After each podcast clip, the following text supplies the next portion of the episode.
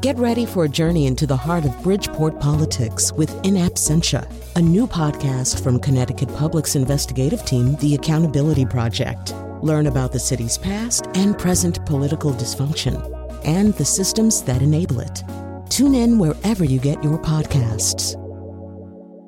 Funding provided by Joe Zimmel and Valerie Friedman.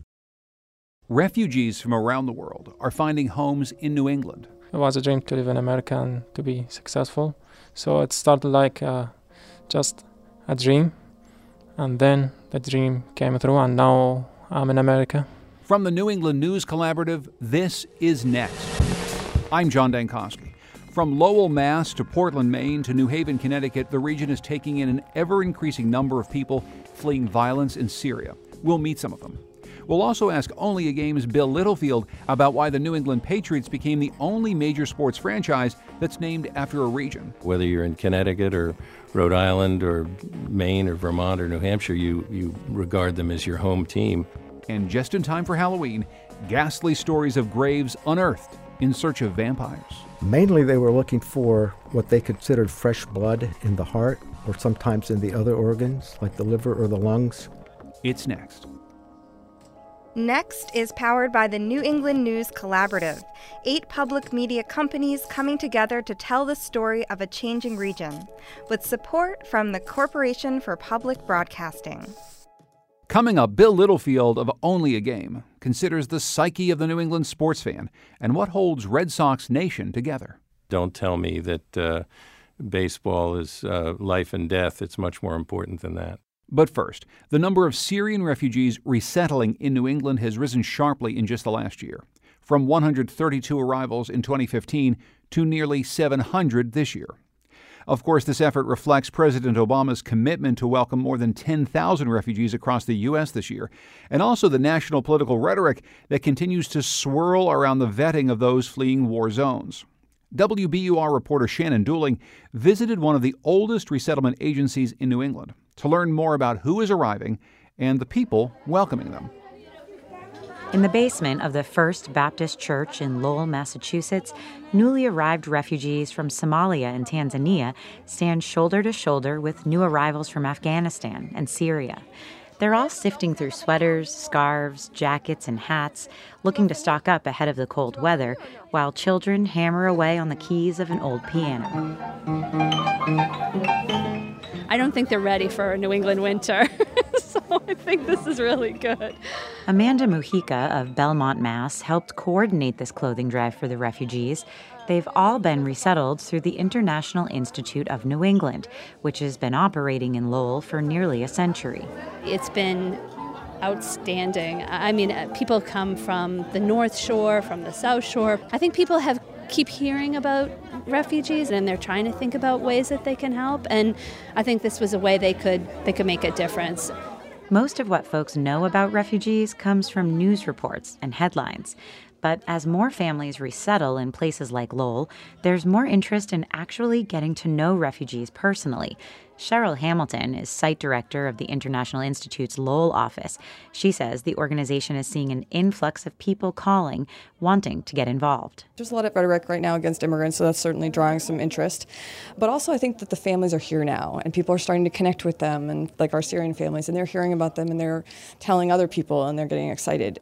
The arrival of Syrian refugees has been especially scrutinized since the country's civil war began five years ago. In the wake of the Paris terror attacks last year, Massachusetts Governor Charlie Baker said he no longer wanted to accept Syrians until he learned more about the vetting process.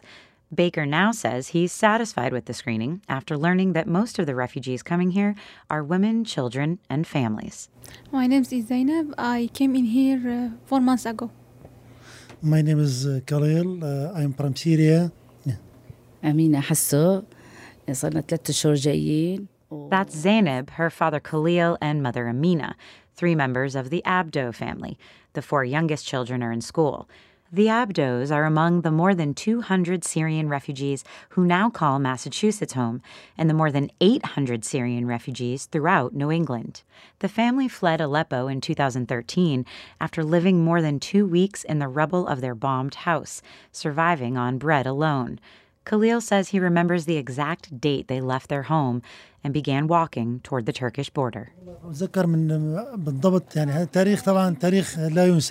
October 24th, 2013. It's unforgettable, Khalil tells me through a translator. He says they walked for more than seven hours, mostly single file, trying to avoid bombs planted along the road. They took a bus to Istanbul, where they stayed with family while they applied for refugee status. After almost three years, Khalil says they learned they were coming to Massachusetts. They were afraid of everything, he says مثلا ما بنعرف اللغة جديدة A new language, new culture, the transition. What would life be like here? يعني كان شوي بجوز متخوفين بس لما جينا وشفنا الواقع But now they're very happy and grateful to be here. فرحانين حالي كثير فرحانين يعني بجيتنا لهون There were 68 Syrian refugees resettled here last year. That number is up to 155 this year. Again, Cheryl Hamilton of the International Institute. It takes, on average, two to four years to even get through the resettlement process. So even if you'd applied for resettlement in 2012, we wouldn't anticipate you seeing you until 2014, 2015. So obviously those applications increased over the last four years, so that makes sense that now we're seeing the influx. Hamilton also cites President Obama's increase in the national refugee quota as contributing to the recent wave. They put it the, the jacket, uh, some sweater, uh, no, no, not more يعني. Khalil Abdo and his wife are at the clothing drive in the church basement, chatting with a few of the Syrians who came here before them. Abdo says he knows the winter here will be cold, but for now, he says the changing colors of the leaves and the cooler weather is very nice. That's Shannon Dooling reporting. The Abdo family you just met left their home in Syria just about three years ago. One year after that, in November of 2014, Fuad Aboud left Iraq. He had been teaching English in high schools there and served as an interpreter with a security firm, making him a target for ISIS, which was then expanding its hold in Iraq. Feeling this danger, Fuad left the country, getting a visa to come to the U.S. Catholic Charities, which helps to resettle refugees, provided support for him to come to Hartford, Connecticut. He told his story to the project Words in Transit by New England Public Radio in partnership with Amherst College's Copeland Colloquium. My name is Fuad Aboud. I'm from Iraq. It was a dream to live in America, like anybody else dream to live in America and to be successful. So it started like uh, just a dream, and then the dream came through, and now I'm in America. So I used to live in a province called Wasit.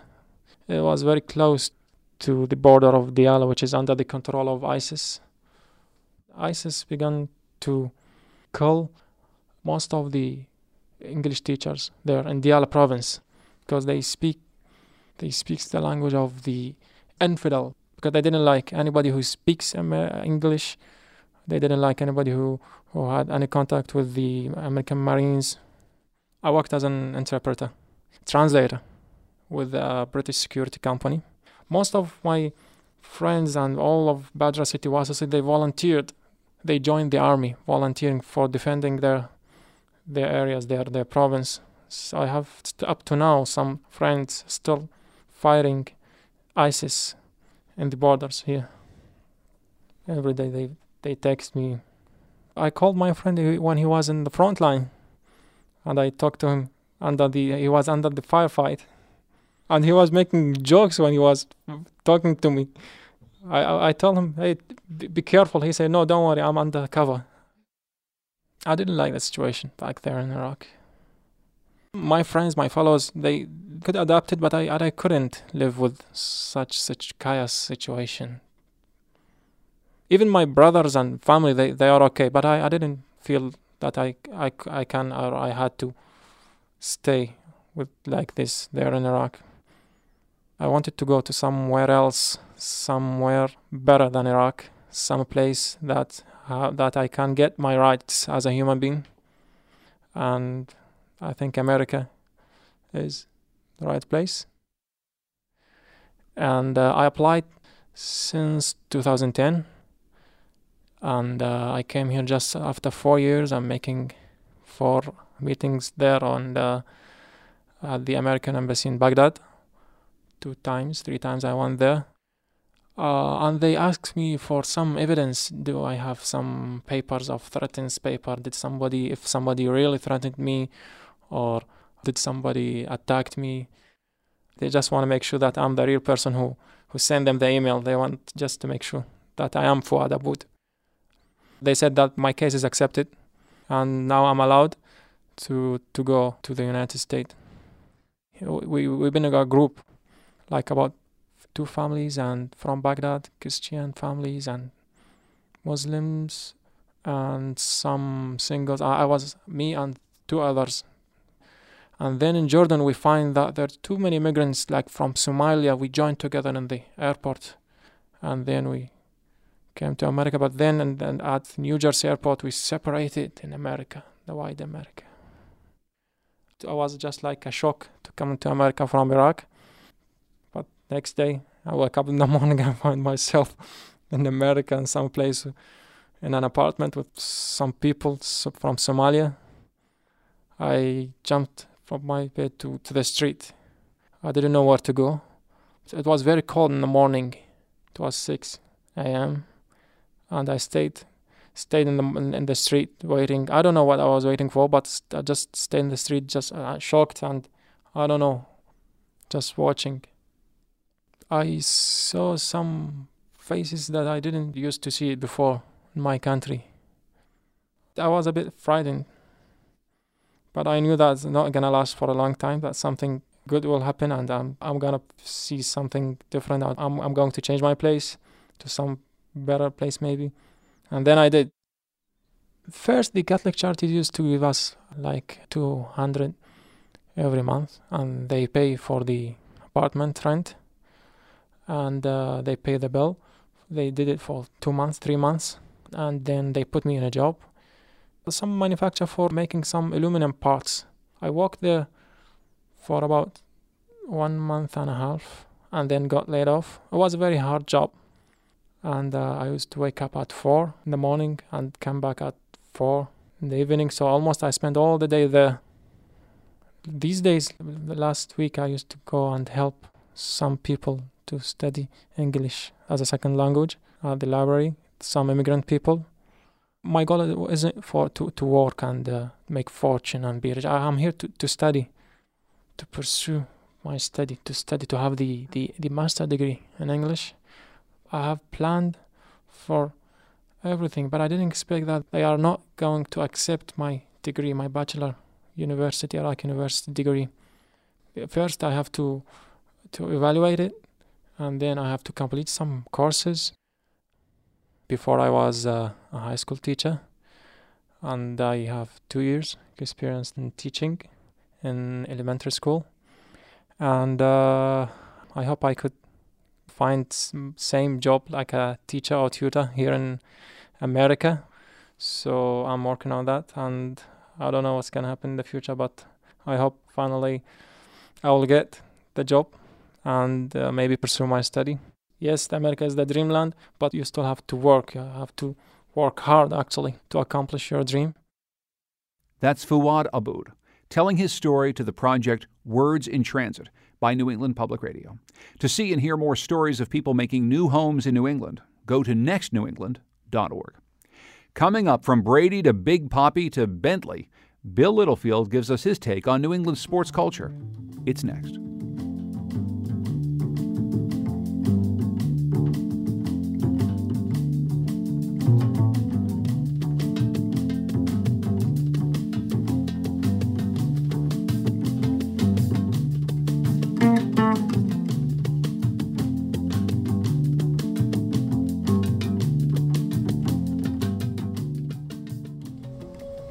Next is made possible in part by our founding supporters who believe in the power of collaborative news coverage, including the Common Sense Fund, supporting New England News Collaborative in its coverage of climate change and global warming.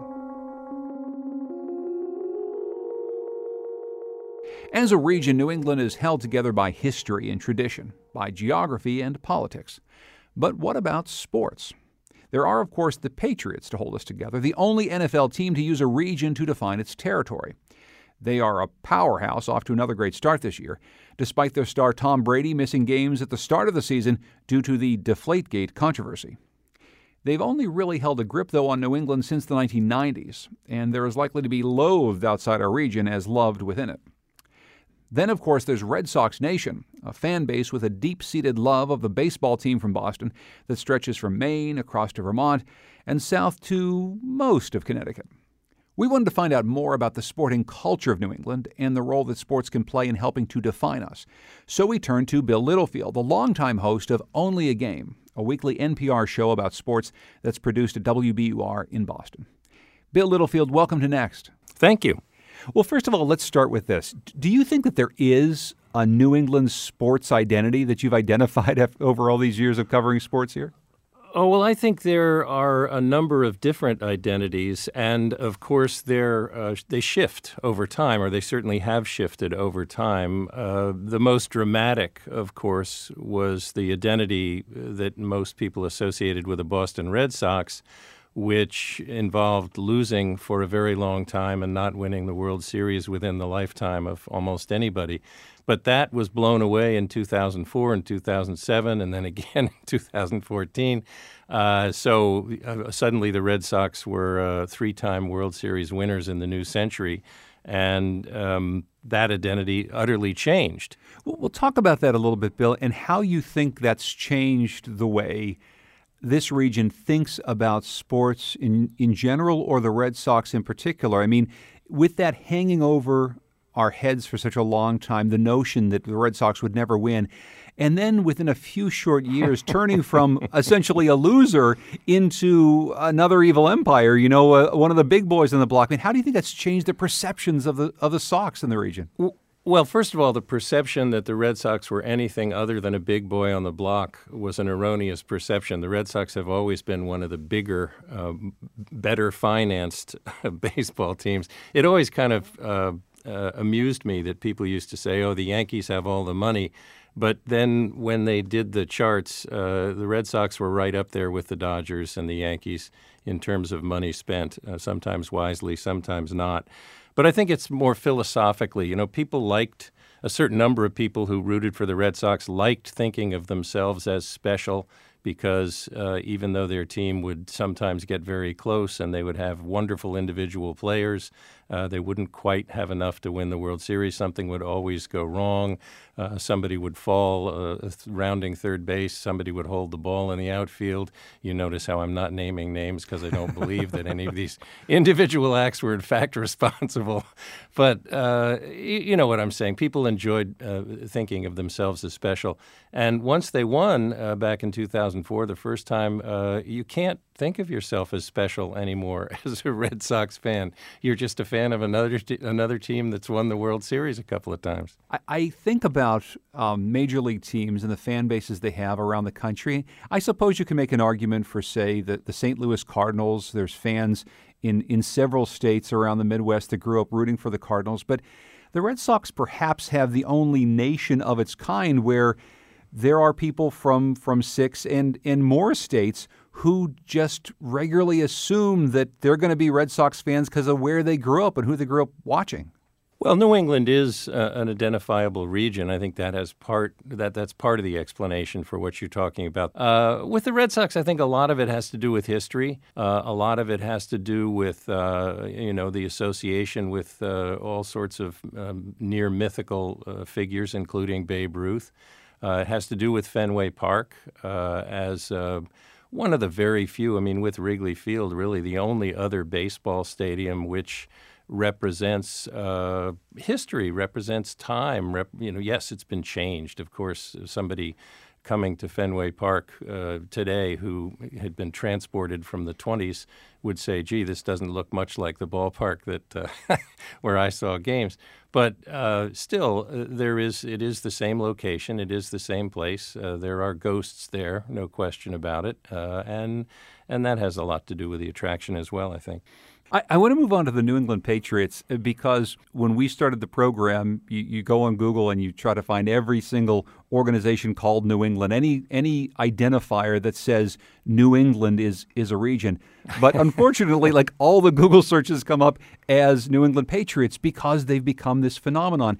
Maybe you can take us back first, Bill, to a time before it was like this, because you know I lived in Boston in, in the late '80s and early '90s for for a time, and you know people didn't think about the Patriots the same way they think about the Patriots now. No, they certainly didn't. In fact, uh, for a number of years, the Patriots were a joke. Uh, they were a disgrace in terms of the locker room behavior of their players toward female writers. Uh, so, no, they were a joke, and they were a joke on the field. They were a bad team for the most part, and uh, you're right. They certainly were not uh, something that people took uh, seriously or took into their hearts. But a number of things, I think, have come together to create the phenomenon that the New England Patriots are today. One of them is they've won a hell of a lot of football games, hmm. including a handful of Super Bowls, and uh, winning tends to uh, collect a lot of people's attention. Uh, another is that they have Tom Brady, who is, uh, as many people will tell you about the marketing of football, uh, pro football today, it's uh, pretty much dependent on uh, a handful of superstars, and Tom Brady is certainly one of them. Also happens to be married to a woman who I think is probably making even more money than he is. So you got that celebrity couple thing going on, which is, is very important because Brad and, and Angelina are no longer married, as I understand it. So true. you got to have somebody at the top of that uh, celebrity uh, pyramid. And then you have conspiracy theories. And, and America loves nothing so much as they love conspiracy theories. Uh, what did Tom know and when did he know it as far as how much air was in the football? So it's just ridiculous. And then and people who hate the Patriots have conspiracy theories about you know whether the entire league's uh, decision-making process is tilted towards Bill Belichick and the Patriots. And they love that stuff. And, and that makes Patriots fans very defensive and uh, it sets up all kinds of subplots which uh, interest all sorts of people. But that's why I find them to be such an interesting outlier because I, I, think you and I will agree that the Yankees were always seen as the big bad Yankees, and they're the team that all across America people pick out to hate. I oh. guess I just find it interesting that the football team that represents Boston and New England, the New England Patriots, is that team. I mean, they're the team that everyone else loves to hate. How do you think that sits on the on the psyche of the New England sports fan to be a fan of, of Tom Brady and know that everyone else just can't stand them?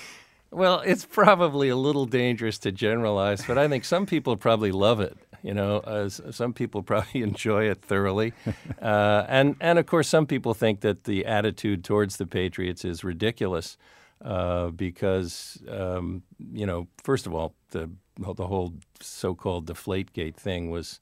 Um, I mean, nobody short of Donald Trump could have made that up, and uh, so it was ridiculous. But um, who, who, knows? Probably some people enjoy being hated and enjoy the fact that their team is hated by fans around the country, and some people are probably uh, unhappy about it and, and, wish to disabuse fans around the country of their mistaken uh, impression. Now, back in the early days, of course, they were the Boston Patriots. Why do you think they maintained the name the New England Patriots. And what do you think that that brings to, to the franchise? The fact that they are attempting to identify as no other regional sports team does as New England as opposed to Boston, which is really where we know they're based.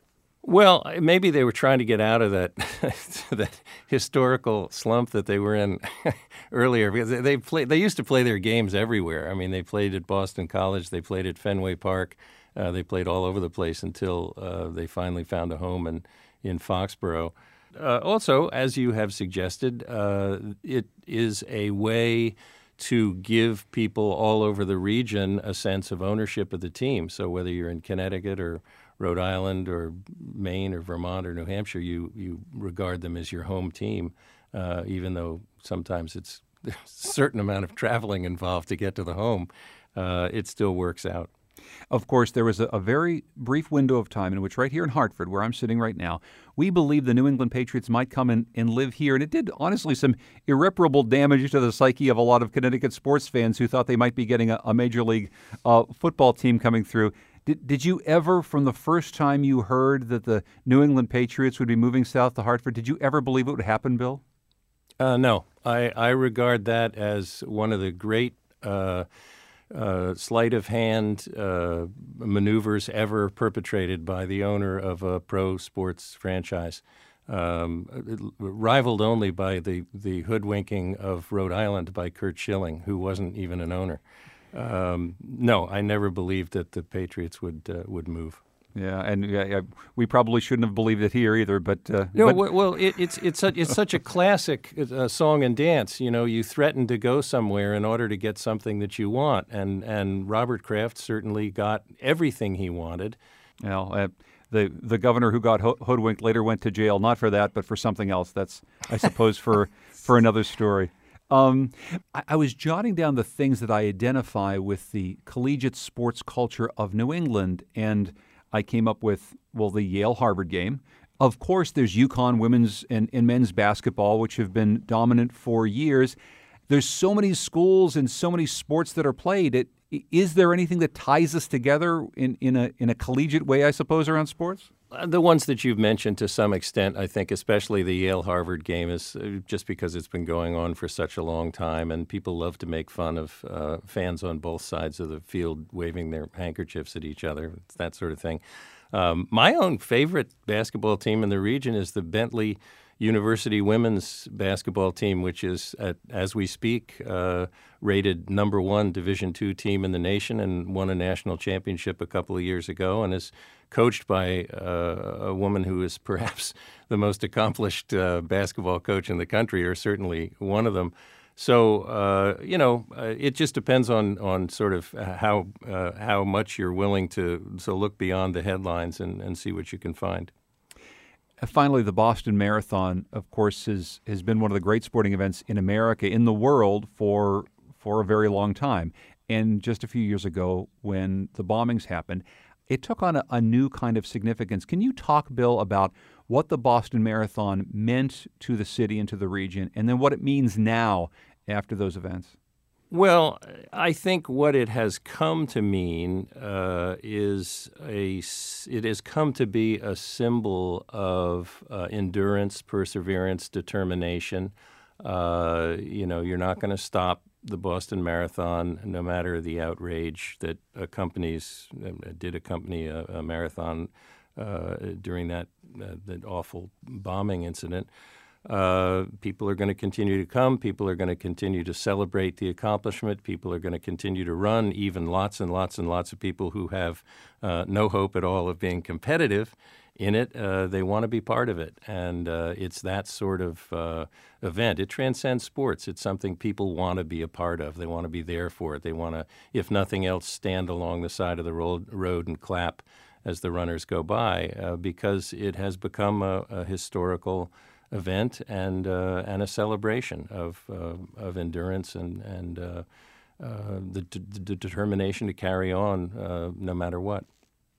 Bill Littlefield is host of Only a Game at WBUR and NPR. He joined us today from the studios of WBUR in Boston. Bill, thanks so much for joining us. I appreciate it. My pleasure. Thank you for the opportunity. Coming up. In time for a traditional New England Halloween, a haunted trolley ride, and tales of vampires rising from the grave. It's next.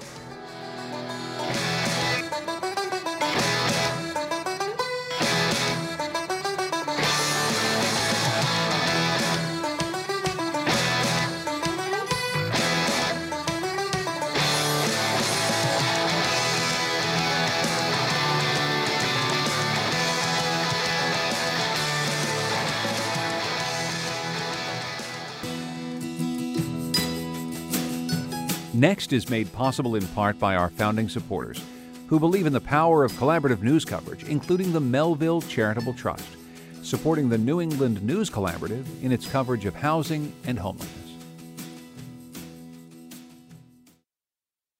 You've heard of haunted houses. Maybe you've ventured out on a haunted hayride or two. But imagine heading into a patch of dark New England woods on a chilly October night on a trolley car. Any other month of the year, the Connecticut Trolley Museum makes for a family friendly outing alongside a stretch of historic track. But in October, it becomes Rails to the Dark Side. Next, producer Andrew Maraskin took a tour. My name is Larry Bryan. I am vice president of the Connecticut Electric Railway Association, which uh, is regularly known as the Connecticut Trolley Museum. So when were th- when were these rails laid down? Was there like a trolley line to Hartford that was Oh, yeah. connecting Uh, it to, to somewhere else? Originally, the right-of-way was part of the Hartford and Springfield Street Railway Company, and this branch from Warehouse Point to Rockville operated from 1906 to 1926. As the story goes, that in 1906, when they built the original trolley line through here from Warehouse Point to Rockville, they had to move a cemetery. And ever since then, the souls of those who were moved come out during Halloween to haunt the trolley line. And unfortunately, they do come out, and our guests get to experience what happens. What's our agenda tonight? First thing we're going to go do is ride the trolley car down about a mile and a quarter, uh, and things are going to happen out there in the dark woods of East Windsor. And then we're going to come back, and everyone's going to get off the car and go through some other Halloween venues. You're going to be going through a maze, and then you'll be going through inside the visitor center. In all places, you will be scared.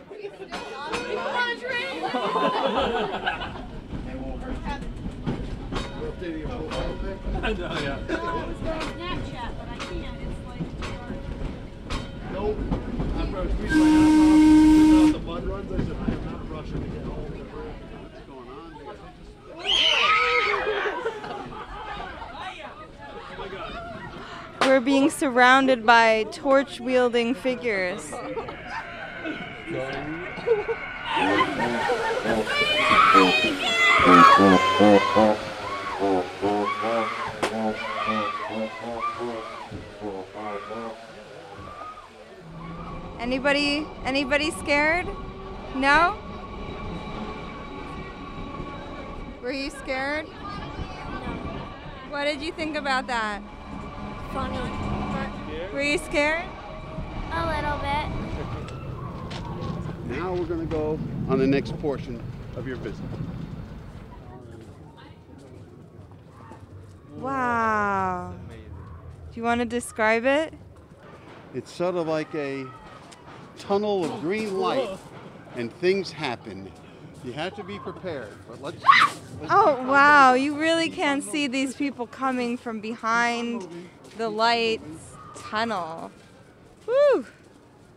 I think that's a head oh hanging off the ceiling. and there's a grass man right there. Disorientating. Oh, there's a man made out of grass. Can you give me a high five?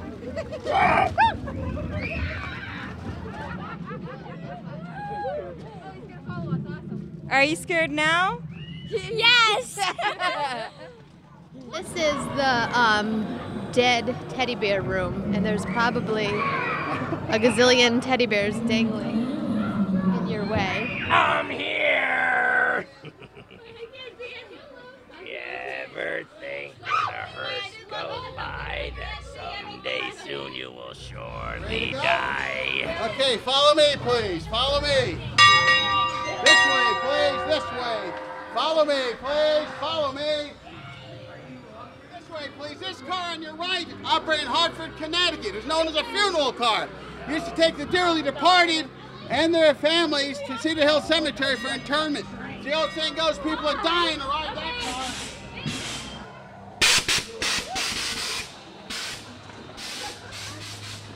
Now this car here on- operated in Cleveland, Ohio, unfortunately, in 1927. It uh, was taking all the schools, high school seniors to their prom, and they ran too fast around a curve and ran off the track and crashed. Most of them are stuck here for eternity, not very happy. How was prom? Amazing. If I ever got to go. Please come back. Happy Halloween, Happy Thanksgiving, Merry Christmas. What did you think of the experience? It was fun. Oh, you couldn't. It was the first time of my life, and it was awesome. This one here, oh my. How was it, babe? It was scary. it was very scary. This is great. This is funny. What did you What did you guys think? That was pretty nice. Scariest thing I've ever done, literally. I could not breathe. What other scary things have you done? like the Six Flags haunted houses don't even compare to this. This is like so much scarier. Why is it so much scarier? Like all the effects, like the darkness, oh like where I can't even see at all. like it's so crazy. And then I'm screaming. That's Andrea Muraskin reporting. You can find more about the Connecticut Trolley Museum on nextnewengland.org. So here's a spooky story for you. Edwin Brown of Exeter, Rhode Island, was already seriously ill with tuberculosis in January of 1892 when his 19 year old sister Lena died of the same disease. With no medical cure, neighbors convinced Edwin's father to let them do something dreadful exhume Lena's grave to check her heart for liquid blood. If blood was found in the heart, and it was, the villagers said that that meant she was a vampire, rising from the grave to feed on her brother's living flesh. They cut out the heart, burned it, and fed the ashes to Edwin, hoping this would cure him. He died two months later.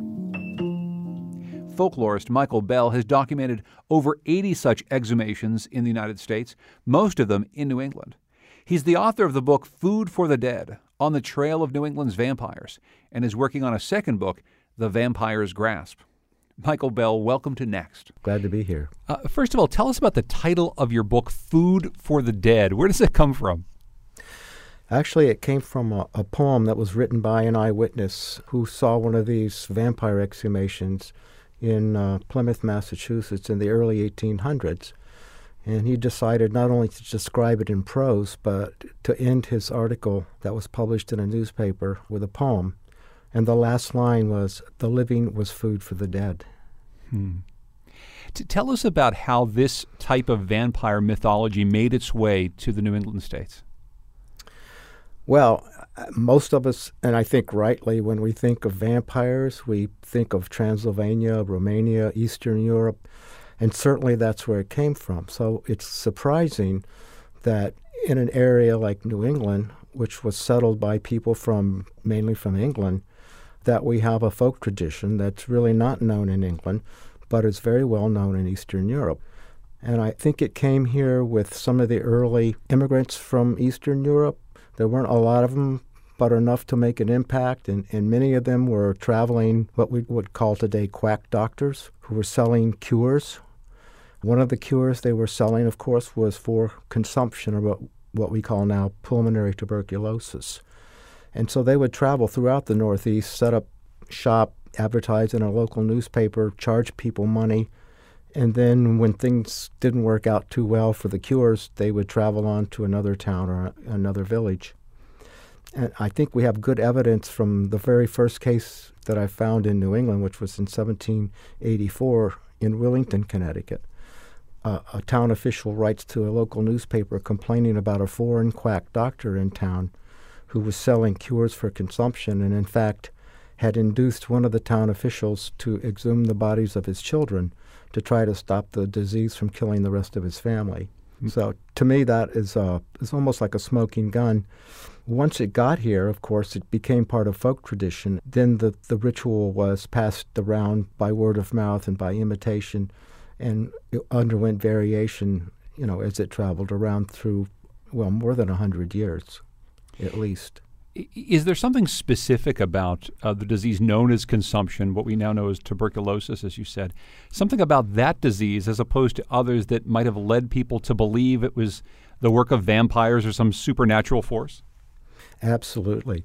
The disease, pulmonary tuberculosis, is in most cases a very slow moving, slow burning disease. So once someone gets it, they don't die immediately with a fever like, say, smallpox or scarlet fever, something like that.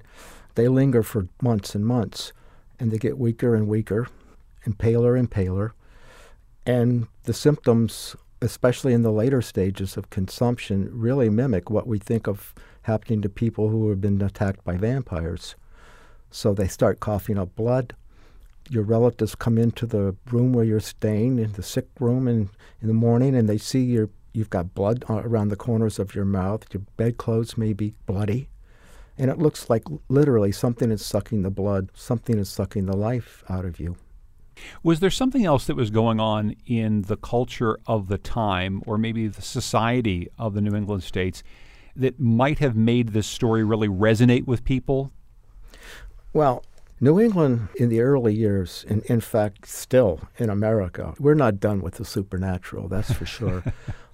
and the mag- what we could call the magic worldview was very prevalent in New England. I mean, for example, it led to the Salem witchcraft outbreak in 1692. So, at least in the hinterlands of New England, people have always dipped into things like astrology, seeing the future, witchcraft, some for good and some for not so good. And I think obviously another important ingredient in this whole story is just the effect that consumption had on on the uh, culture at that time.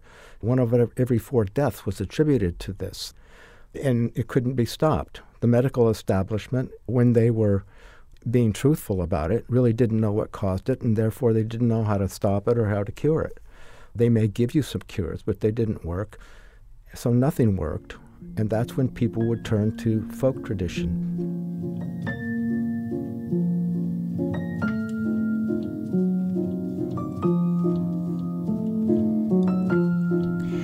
You have some eyewitness accounts of these exhumations uh, in your book. Could you maybe read an excerpt uh, for us from one of them so we can get a little bit of a sense sure. of what this was like, what happened here? I'll read you an excerpt from one that's not in the Food for the Dead, but it's in the book that I'm just finishing now. On Monday, July 21st, 1788, the congregational minister of Belchertown, Massachusetts, confided his suspicions that a deceased family member was feeding on its living kin. So, in a letter to his friend Colonel Elijah Williams of Stockbridge, Massachusetts, Reverend Justus Forward described what he called his great concern when his daughter began bleeding inwardly as they were on a journey. He wrote that his anxiety was that of a parent whose family was so wasted with consumption, three dead with it, and two more in imminent danger of death. He described how he had consulted many about opening the graves of some of the deceased to see whether there were any signs of the dead preying on the living. And last Friday, Mother Dickinson's grave was opened. She had been buried almost three years. Martha Dickinson, Forward's mother in law, was wasted away to a mere skeleton when she died. In an almost clinical description, Forward described what he saw when the grave was opened. The coffin had moisture in it towards the foot, face fallen into the bones, the lungs consuming as fast as any part, did not properly adhere, but seemed like meal, a little wettish. Dr. Scott of this town opened the body, we did not try to separate the lungs from the body, but buried him again. Someone in the gathering suggested that perhaps she was not the right person. Undaunted by this setback, Forward concluded to search further. So on Monday morning, the day his letter was dated, he opened the grave of his married daughter, Martha Dwight, who had died almost six years ago. When they cut into the body, they discovered the lungs were not dissolved, but had blood in them, though not fresh, but clotted. However, Forward continued, the lungs did not appear as we would suppose they would in a body just dead, but far nearer a state of soundness than could be expected. The liver, I am told, was as sound as the lungs. So, apparently convinced that they had found the malevolent corpse, they put the lungs and liver in a separate box and buried it in the same grave 10 inches above the coffin.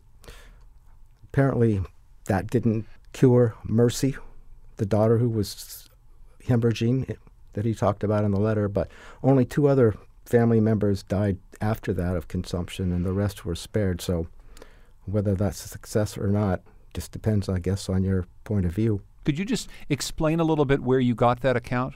That was a, a personal letter that he wrote in 1788, but the letter didn't appear in public in print until 1877 in the Greenfield, Massachusetts Gazette and Courier. I guess it was in the papers of a nephew of Justus Forward who had passed away. It's such a fascinating account. What do we mm-hmm. know about what they were exactly looking for? I mean, what did a vampire look to them if indeed they'd found one? Mainly, they were looking for what they considered fresh blood in the heart or sometimes in the other organs, like the liver or the lungs. If the blood was liquefied, they would consider that fresh. And that was the tip off that this corpse, well, I won't say the corpse itself wasn't completely dead.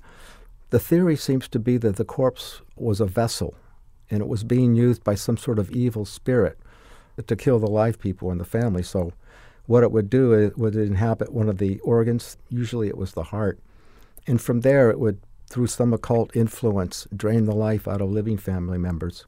Usually they want to burn the organ, and sometimes they stipulate the ashes should be fed to anyone in the family who is sick.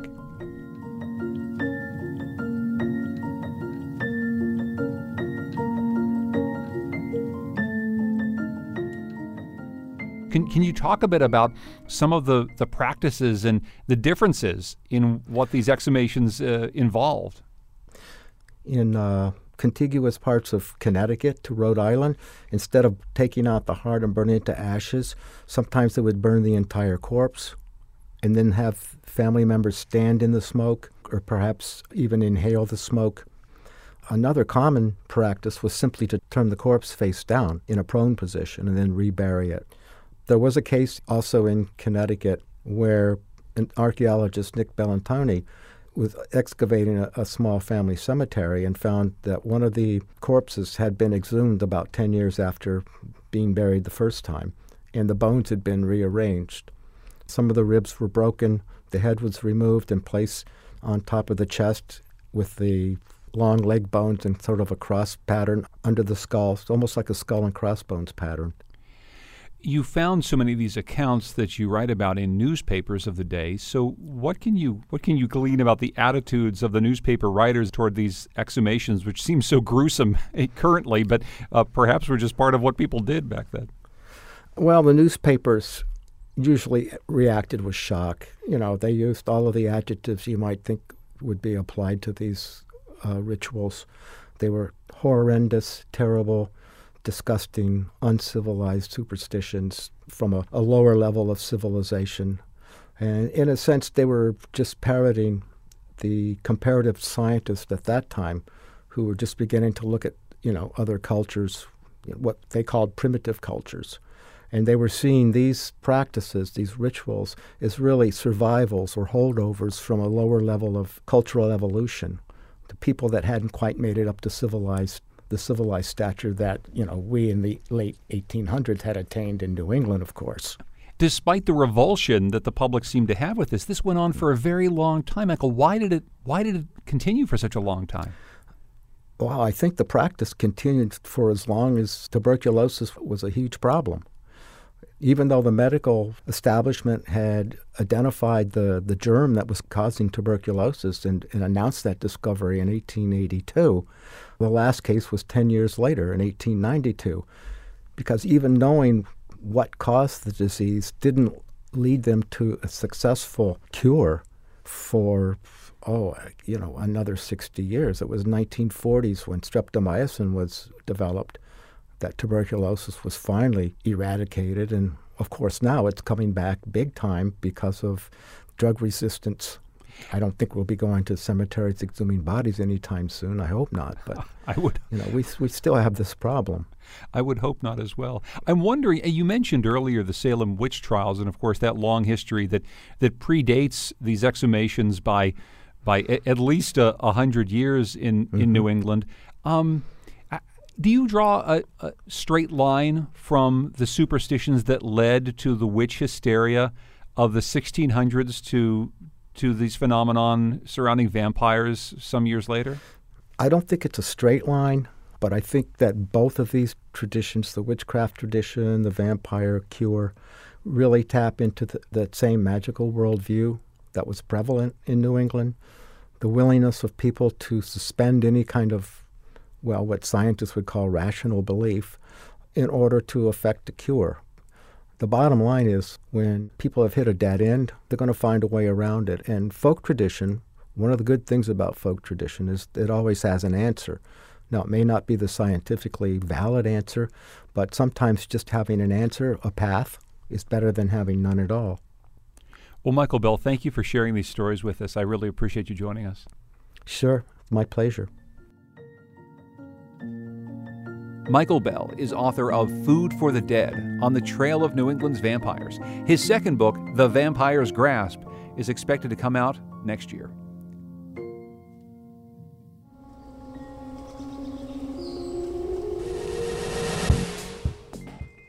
Next is produced at WNPR by Andrea Muraskin.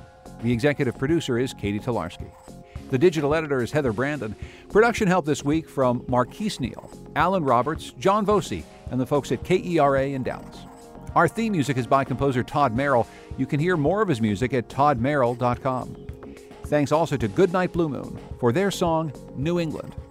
The New England News Collaborative is funded in part by the Corporation for Public Broadcasting and powered by WBUR Boston, Vermont Public Radio, New Hampshire Public Radio, Maine Public Radio, Rhode Island Public Radio, WSHU Public Radio Group, New England Public Radio, and WNPR.